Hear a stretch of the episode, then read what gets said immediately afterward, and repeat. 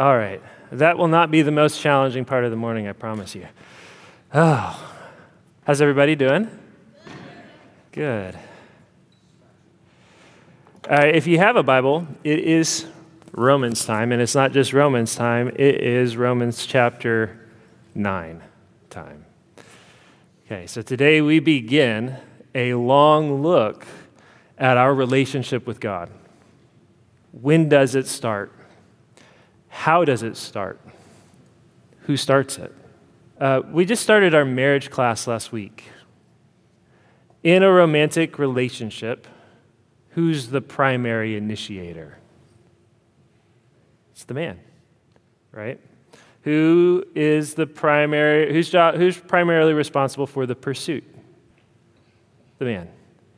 And whose job is to respond and receive? The woman. Now, does that mean in human relationships it always works out that way exactly, perfectly, 100% of the time? Eh, more or less. But also kind of no. We studied Ruth about a year ago. Ruth does a lot of initiating, right? But she does it in a feminine way. Marriage and human relationships, though, are a small picture of the big picture that is Jesus and his bride, the church. So the general principle is the man who represents Jesus initiates the relationship, and the woman who's a picture of the church follows. Now, is that really how it is with God and us? Is that really how, how it is with God and us? We're asking that question because we're at a place in Romans now where Paul feels like there's a giant elephant in the room. Okay, he's gone on this huge eight chapter riff about how the gospel is the power of God for salvation for everybody. First for the Jew and then for the Greek, the Gentile. It's the power of God for salvation for everybody. We're all sinners, we're all, we all fall short of the glory of God, but Christ is for everybody. And if we're in Christ, nothing can separate us from the love of God. If we've been called by God, nothing can separate us from the love of God. Romans chapter 8 is this huge, wonderful, glorious tribute to the love of God and the fact that nothing in heaven, nothing in hell, no power, no principality, no angel, no demon, nothing can separate us from the love of God in Christ. If we are called, we belong to God. If God starts a good work in us, God will finish that work.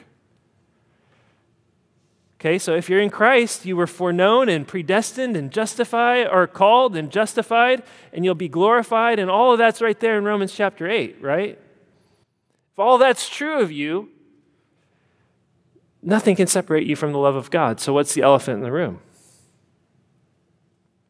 Well, if God is the one who does the saving, and if it's all of God from first to last, if we can trust God to keep us because God is the one who called us, well, what about those he hasn't called? What about them? Or maybe more confusing, what about people it seems like he is called and chosen, but who seem to have rejected Jesus. Then what? What about that? To get very specific, who are God's chosen people? Who did God give his covenant promises to? Who are the adoptions and the covenants and the law and the promises? Where does that all come from? Who is Abraham, the father of the faith? He's the father of the people of Israel, right? The Jewish people. So here's another question that Paul's concerned about. Why is it that so many of God's chosen people seem to have rejected Jesus or don't know him? How do we deal with that? Of course, there are exceptions, right? Paul was an exception. There were many Jewish believers in the early church, and there are still many Jewish believers today, those who have embraced Jesus as their Savior. I was a good friend of mine and mentor of mine was a Jewish believer. I've told you about him. His name was Bob Kaplowitz. He died just a year ago. But why is that? This is conflict. This is a problem. This is something that he feels tension about. The next big section of Romans is, is uh, starting with a big question that leads to another big question that leads to another big question. And the first question that gets it all started is this Did God's word somehow fail? Did God's promises to Abraham or to Israel somehow come short? In some sense, all of Romans chapter 9 to 11 is trying to answer that question. And, it, so it may make sense to say we're going to start answering that question today. But before we get into the passage and this section, I want to say this. Okay, when I first came to Christ, when I first came to faith, part of coming to Jesus for me was realizing my own hypocrisy.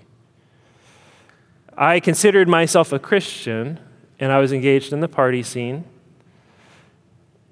I was involved at the same time in middle school and high school parachurch ministry. And my friends and I didn't see a problem with that. So we were on the party scene, and there was alcohol there, and there were drugs, and there were all kinds of things, okay, that were no good. And yet we were all somehow thinking we were spiritual leaders of middle school kids. And part of my coming to faith was dealing with my own hypocrisy. Okay? And then I got involved in a local church. In that, in that local church, there was a youth pastor who turned me on to doctrine, to theology, set my mind on fire for the things of God. And I studied the big truths of God, the sovereignty of God, and I learned uh, uh, the Bible's big words like predestination and election and superlapsarianism and supercalifragilisticexpialidocious.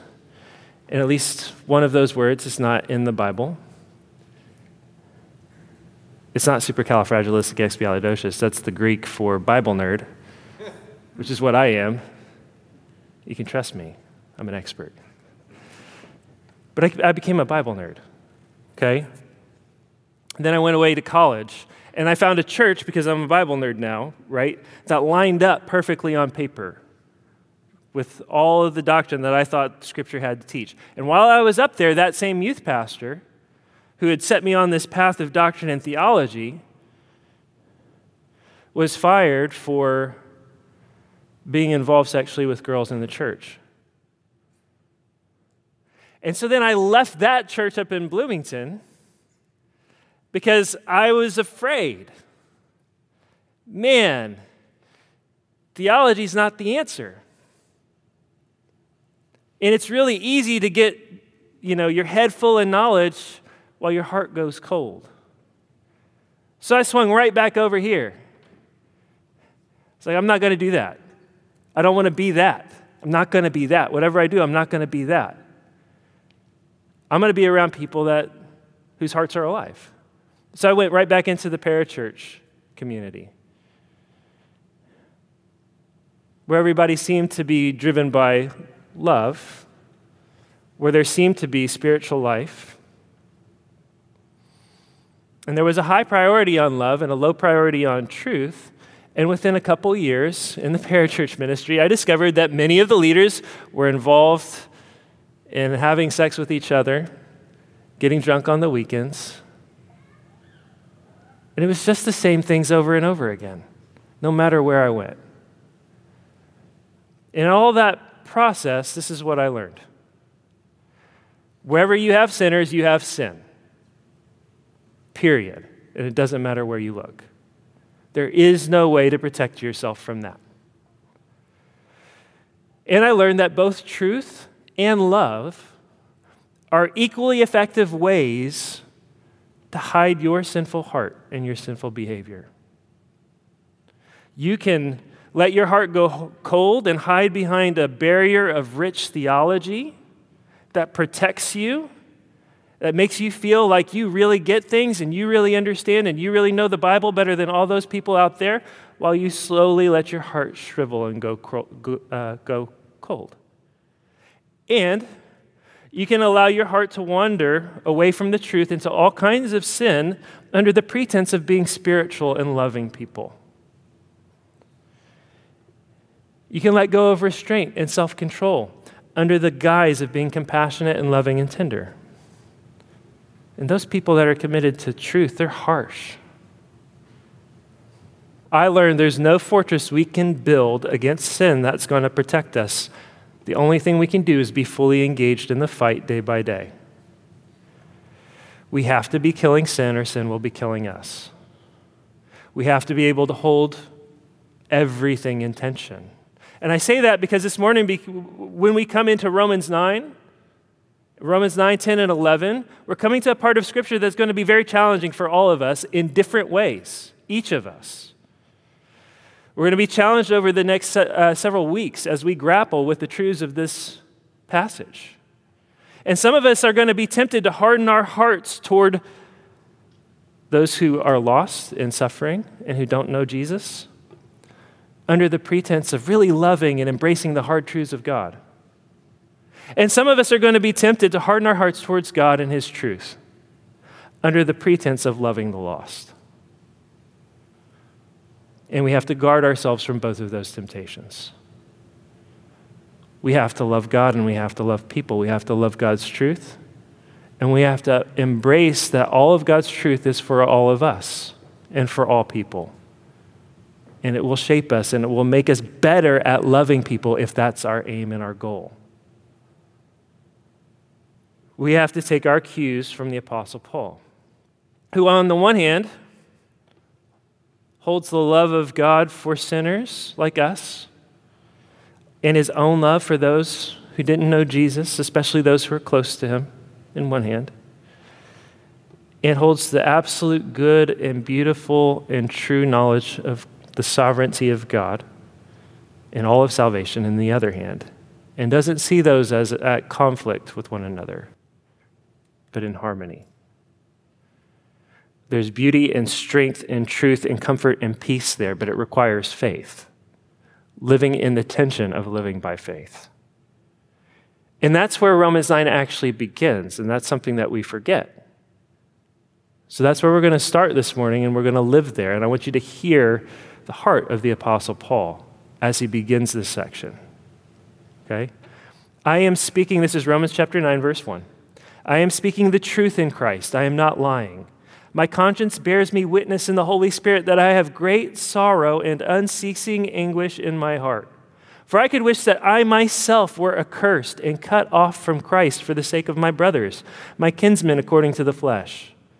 They are Israelites, and to them belong the adoption, the glory, the covenants, the giving of the law, the worship, and the promises.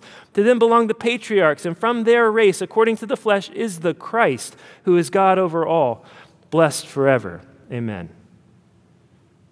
So, the first thing to see as we come to this, before we get into any discussion of predestination or election or all the big themes that we see in Romans chapter 9, is the heart of the Apostle Paul.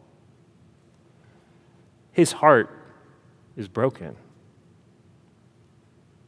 He is heartbroken for his people, for his kinsmen, because they have rejected Jesus. And that's the starting place for Romans 9. That's what frames the whole chapter sorrow and anguish of heart. For people who don't know God. And that should be the starting place for us too. We should be heartbroken for those who don't know and love Jesus, especially those who are close to us our family, our neighbors, our friends, our kinsmen, as he calls them. That's why I wanted to come back here to Evansville to plant this church. I think we live in dark days. I think the days are getting darker.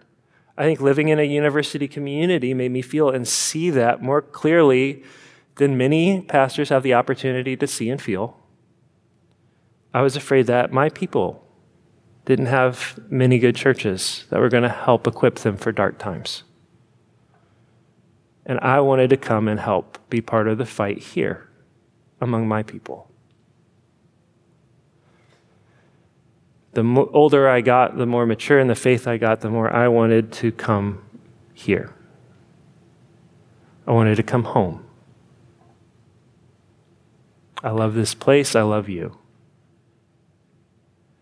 So, the question I have is Do you have specific people in your life that you feel that way about? That you just wish would meet Jesus and experience the love of God the way that you have? It's not impossible. All things are possible with God. Remember who wrote the letter, right? It's the Apostle Paul, the man who was going around separating families, persecuting Christians, overseeing the murder of Christians throwing people in jail for their faith until he met Jesus on the road to Damascus. He calls himself the chief of sinners, and we all feel like that from time to time, right? Paul had the resume to back up the claim. But Jesus changed him and saved him. And here he is grappling with the fact that Jesus saved him, but many of his brothers, his kinsmen, his people still don't know Jesus. What's he going to do about that? How does he make sense of that? He needs to make sense of that for himself, he needs to make sense of that for us. He feels like he would trade places with them if he could. He can't do that. I don't know about you, but I feel like there are a lot of people out there that seem to me to be more deserving of the grace of God than me.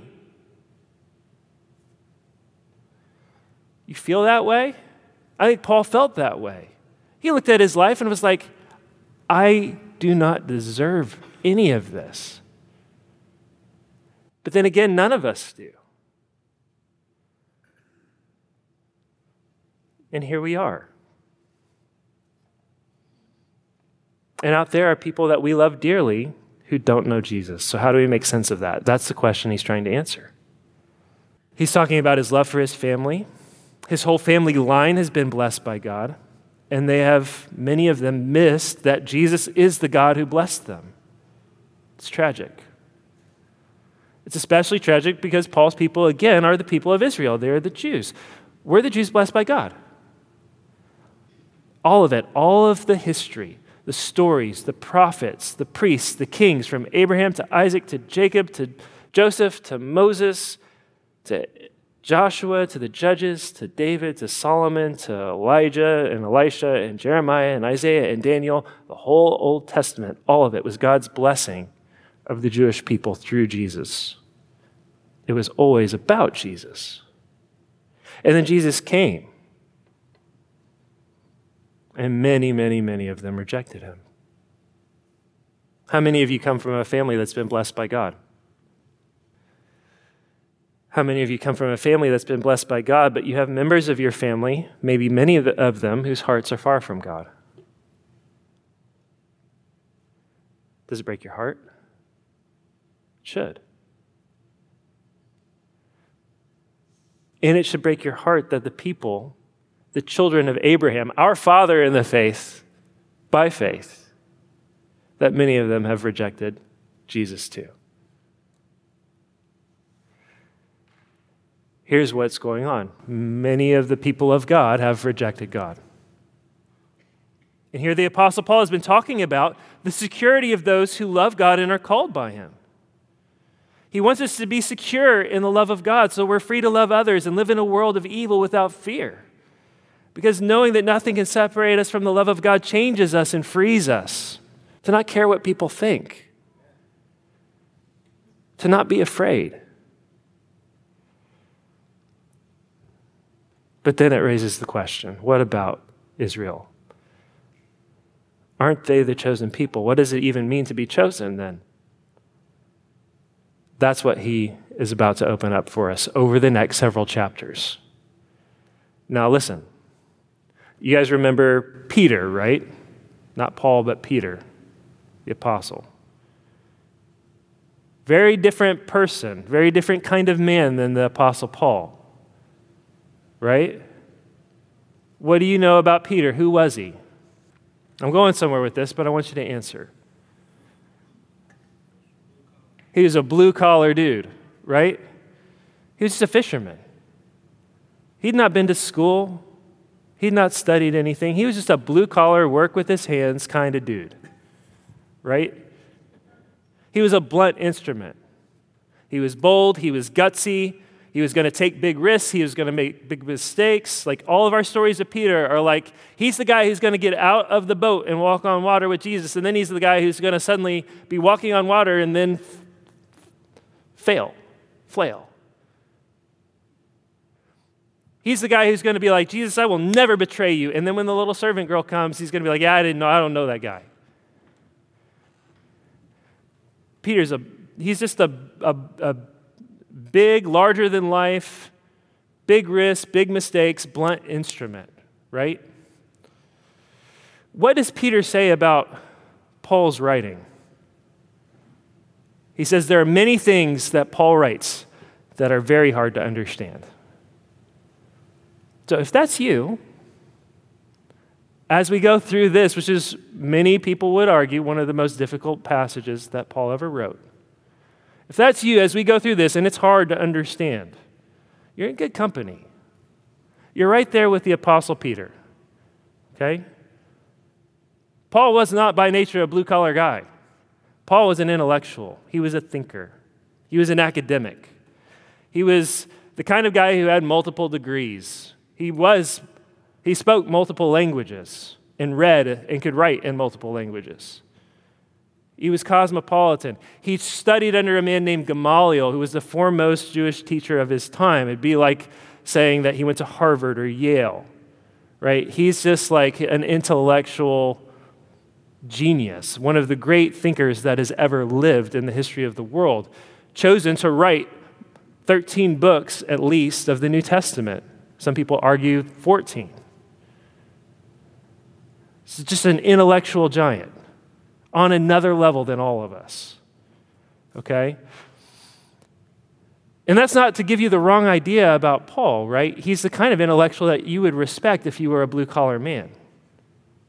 Okay? He wasn't sitting alone in some, you know, college office penning treatises.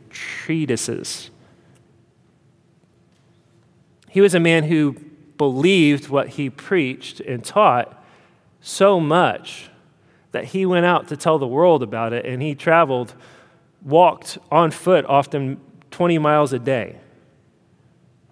And he suffered tremendously. And he picked up a trade so that he could work with his hands and provide for himself as he went and preached and taught. He was a tent maker, humble trade. But the reason I say all of that is because I want us to understand we're getting into the most difficult and dense things that he's written in a difficult and dense book. And what we believe matters and what we do matters. And if what we believe doesn't translate to action, we're missing something. And if it doesn't translate into love and brokenheartedness for those who don't know Jesus, we're doing it wrong.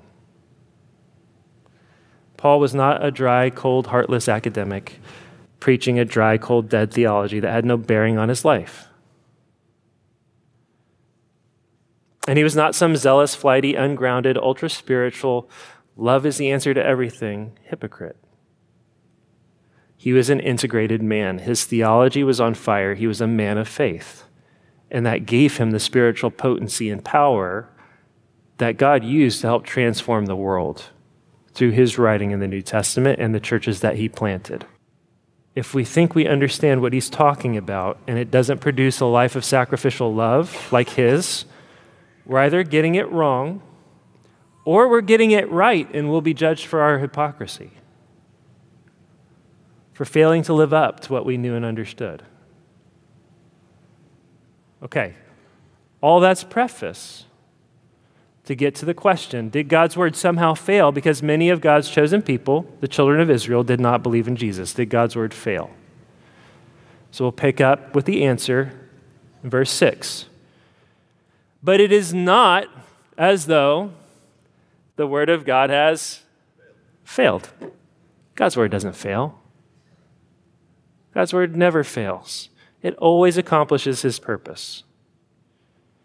Now, here's the explanation that we'll begin to get into today. For not all who are descended from Israel belong to Israel, and not all are children of Abraham because they are his offspring, but through Isaac shall your offspring be named.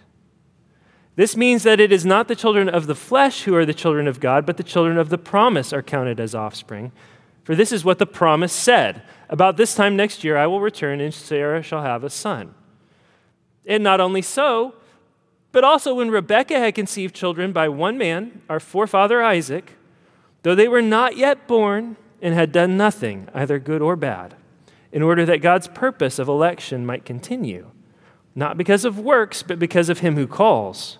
She was told, The older will serve the younger. As it is written, Jacob I loved, but Esau I hated. Okay. So, Abraham gives us Israel, gives us Moses and the prophets in the Old Testament, and finally Jesus. And some of Israel believes, but much of Israel does not. Did the word of God fail? And the answer is no, it didn't. And here's the reason Paul gives we have to understand that Abraham has two types of children. It was always this way. It was always this way on purpose. It was this way all the way back to Adam and Eve. Adam and Eve had two children, Cain and Abel. They had two types of children. Abraham has physical children, children according to the flesh. That's going to include Isaac, but it's also going to include Ishmael. And it's going to include everybody who physically descended from Abraham's line today. But Abraham also has spiritual children, children of promise, children by faith. That was Isaac. Isaac was a child of promise, and he received the promises of God by faith. Paul talks about this already back in chapter 2 that we studied months ago when he says this For no one is a Jew who is merely one outwardly, nor is circumcision outward and physical, but a Jew is one inwardly, and circumcision is a matter of the heart, by the Spirit, not by the letter. His praise is not from man, but from God. Up until the time of the New Testament, most, but not all, of the spiritual children of Abraham were also physical children of Abraham. Today, the doors of salvation have been opened wide, and there are many spiritual children of Abraham who are not physical children. This is what the New Testament spends a lot of time grappling with. What do we do with all of these Gentile believers now? Do we circumcise them? Gentiles were like, nope, no, thank you. Do we make them follow dietary guidelines and restrictions? Nope, we like bacon. This is the kind of thing that the New Testament church dealt with, right? Probably most everyone in this room is like me, not a child of Abraham according to the flesh, not Jewish by descent, but if you belong to Jesus, you are a child of Abraham spiritually by faith. You've been adopted in, grafted in. So, what does that mean? It means it's all less about who your physical father is and more about who your spiritual father is. It pleases God to work through families, it pleased God to work through the family of Abraham. But what pleases God most is faith. Does it matter what kind of family you're born into? It does. It does. We all see that and we all feel that and we all know that. We all know that one of the hardest things about the world we live in today is how many kids grow up in broken homes without a mom and dad at home that love and care for them, or with only one parent. It matters what kind of family you're born into. If you grew up in a Christian home, you have had the promises of God extended to, to you from the time that you were born. You are a highly privileged person. You've had God's promises so long as you were under your parents' authority in your parents' home. You have the benefit of God's covenant promises, promises extended to you in the love and care and discipline of your parents and of your church family your whole life. That's huge. That's not just a family, that's a community. But if all you are is born physically into a believing family, that is not enough. You still must be born again spiritually into the family of God. You must receive God's promises by faith and you must own them and you must have God as your father, not just Abraham. Because who is Abraham, really? Well, Abraham started as a nobody. The Bible says Abraham's family served other gods.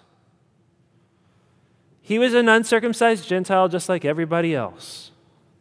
And then God chose him and called him and made a covenant with him. Abraham wasn't seeking God, but God sought out Abraham. Abraham didn't choose God, God chose Abraham. Abraham didn't love God, he was doing his own thing, but God loved Abraham. And so Abraham believed and received God's promises and loved God because God loved him first. Because God sought him out and chose him and called him and changed him. And that's how the gospel works. That's the beauty and power of it. God saves us, we don't save ourselves. Each of us was going astray. Every one of us had turned to his own way. We were dead in our sins and trespasses, lost. But God, being rich in mercy, made us alive. It's all about God, not about us. He's the hero of the story. We're not the hero of our own story. We don't save ourselves.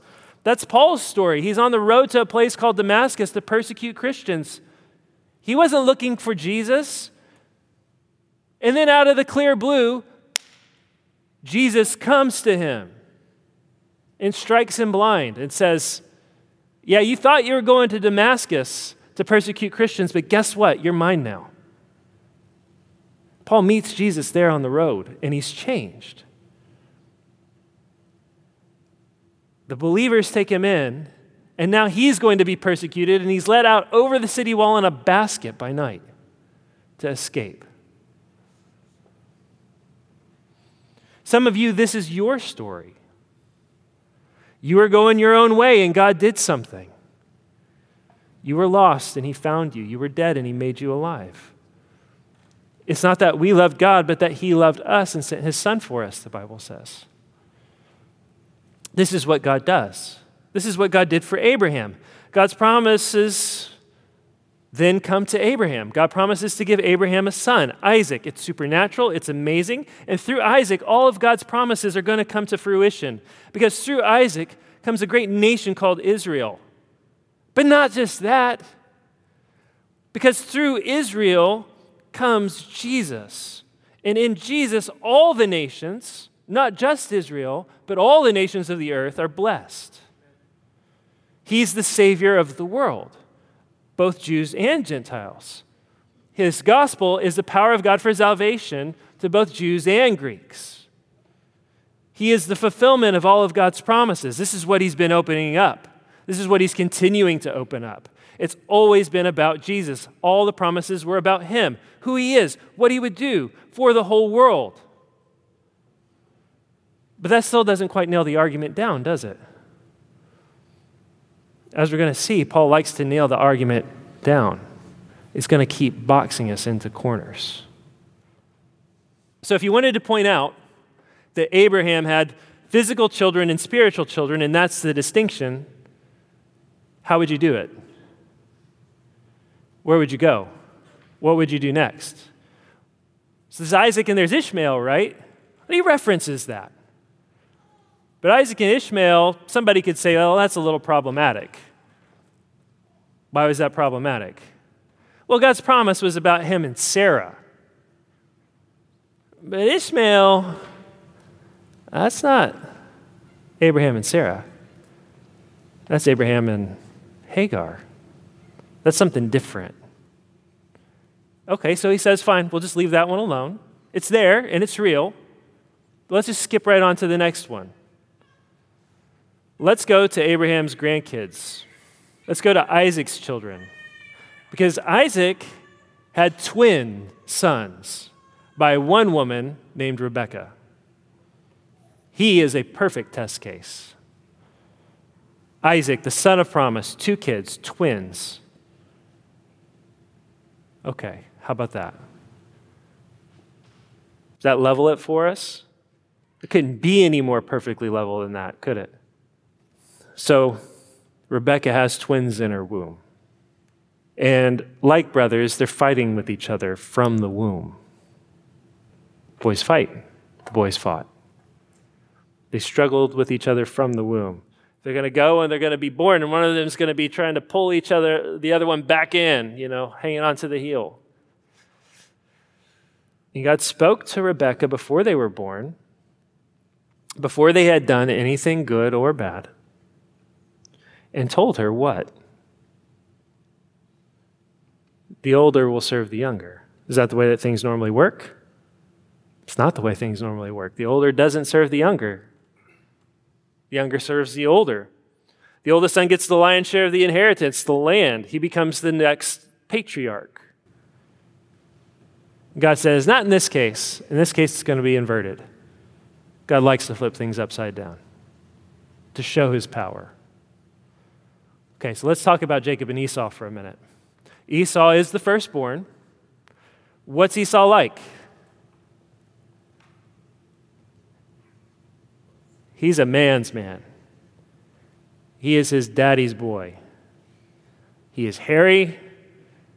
He is a hunter. He is a manly, masculine dude, and dad loves him. And dad thinks he's the best. He's manly hunter, awesome, hairy man. And Jacob's kind of a mama's boy. It's a little soft, a little smooth. So here's the story Esau goes out hunting, comes back super hungry, famished. And Jacob, he's a slick guy.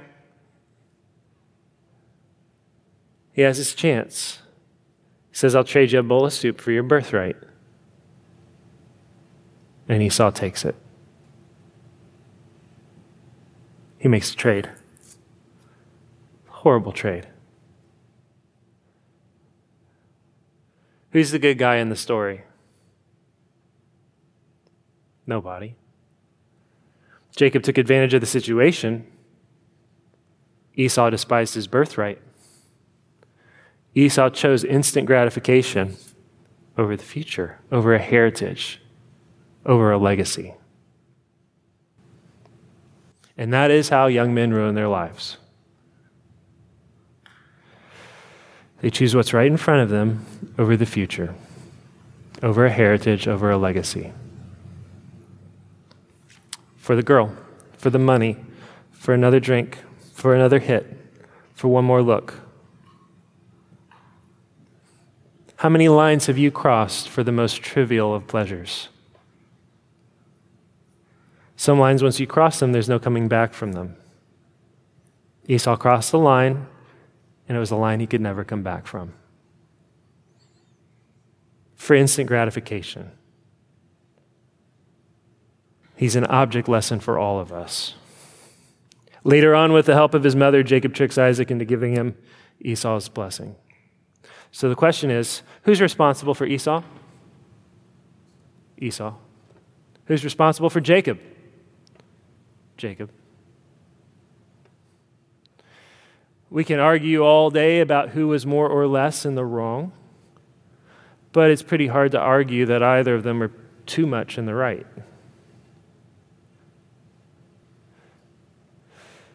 What does the Bible say about how this all came to be? Well, Esau was doing Esau and Jacob was doing Jacob. And when Rebekah had conceived children by one man, our forefather Isaac, though they were not yet born and had done nothing, either good or bad, in order that God's purpose of election might continue, not because of works, but because of him who calls, she was told, The older will serve the younger. As it is written, Jacob I loved, but Esau I hated. One man, Isaac, twins, Jacob and Esau. They're not born, they've not done anything good or bad. The older will serve the younger. Jacob I loved, Esau I hated. It was their destiny. Why? Scripture actually tells us and the answer is in order that God's purpose of election, in order that God's purpose of his own free sovereign choice might stand, might continue. This has everything to do with the freedom of God to do as he pleases, to make his own sovereign choice, to elect. And it doesn't depend on, it says, it doesn't depend on works, it depends on fill in the blank. It Doesn't depend on works, it depends on. You want to say faith. You want to say faith because all over the place it says faith. Not by works, but by, by faith, right? We spent several chapters talking about how salvation doesn't depend on works. It's not by works, but it's by faith. Faith is how we receive salvation, it's how we receive justification. But it's not how salvation comes to us. And it does not say, not by works, but by faith. It says, not because of works, but because of him who calls. This is about the call of God. This is about the free choice of God. It pleased God to choose to elect Jacob and not Esau. It pleased God to love Jacob and to. What's the word? Hate. Esau. Period. Now be honest. What's your response to that? If your response is that doesn't seem fair, that doesn't seem just, you can be honest. Guess what? That means that you understand it. It means you're on the right track. Because that's what Paul expects you to say. And that's the very next question. That's the next line. You're going to think that's not fair. You're going to think that's not just. So let's ask that question Is it just? Is it fair? And that's the next question. And today, we don't have time to resolve that tension. And guess what? That tension is going to keep building and escalating as we work through. Every question in Romans 9 leads to a hard answer, a harder answer, which leads to another question, which leads to a harder answer. So I want us this morning to live with the tension. We'll be back with greater depth and detail. I know there's a lot going on here, and I know that some of you have spent a lot of time studying these passages. And you're like, well, let's talk about what he actually said in Malachi. Let's talk about that word hate. Let's talk about it in the Greek and let's talk about it in the Hebrew and see if there's some space we can create. Are we talking about the nations? Or are we talking about the individuals? I know a lot of you have thoughts and questions about that sort of thing. But actually, how about we take the passage at its plain meaning? I'm talking about two kids, twins, born in the womb, from the womb, from their mother's womb. This is the application, this is what the Bible says. And the expected response when it's said to you is you're going to think that's not fair. You're going to think it's not just. So let's live there. Now remember, big step back, breathe. Who would you rather have determine your destiny? Yourself or God? If, if you're left to yourself, what do you choose? If you're left to yourself, you choose death and hell. So here's what I want us to trust everything else we've studied to this point. Everything else we've studied to this point. God is good and God is gracious. God is love. You don't have to understand everything. When God reveals things to us, though, and explains them, it is for our good, and the truth itself is good and beautiful. It may be hard and difficult, but the problem there is never God or His truth. It's us. It's us. So trust that God is good and gracious and powerful. Our fate is in His hands, and that's good hands to have it be in. Okay? And that gives us a reason to pray for those we love and care about because, because God is powerful to intervene. It gives us a reason to preach because God works powerfully through the preaching of His word. That's why Paul did what he did. That's why he prayed, and that's why he preached, and that's why he traveled. And it gives us tremendous comfort because if we love him, it is because he loved us first. And our salvation doesn't depend on our weak, fragile, frail love. It depends on his, which is secure, which is mighty, which is all powerful, which is never changing, never stopping, unbreakable. Nothing can separate us from the love of God in Christ. He has us. So there's comfort there and assurance there. And the ability to rest easy on our beds at night because God is for us. And for many who don't know him yet. Let's pray. Father, we thank you for your word and we thank you for the hard truths of your word. We pray that you would help each of us to rest in your love and kindness and care for us and for the world. We thank you for sending Jesus and not leaving us to ourselves. Father, we pray that you would use this time studying difficult passages to grow each of us in our love for you and in our love for the lost. Help this church grow and build your kingdom in this community. In Jesus' name, amen.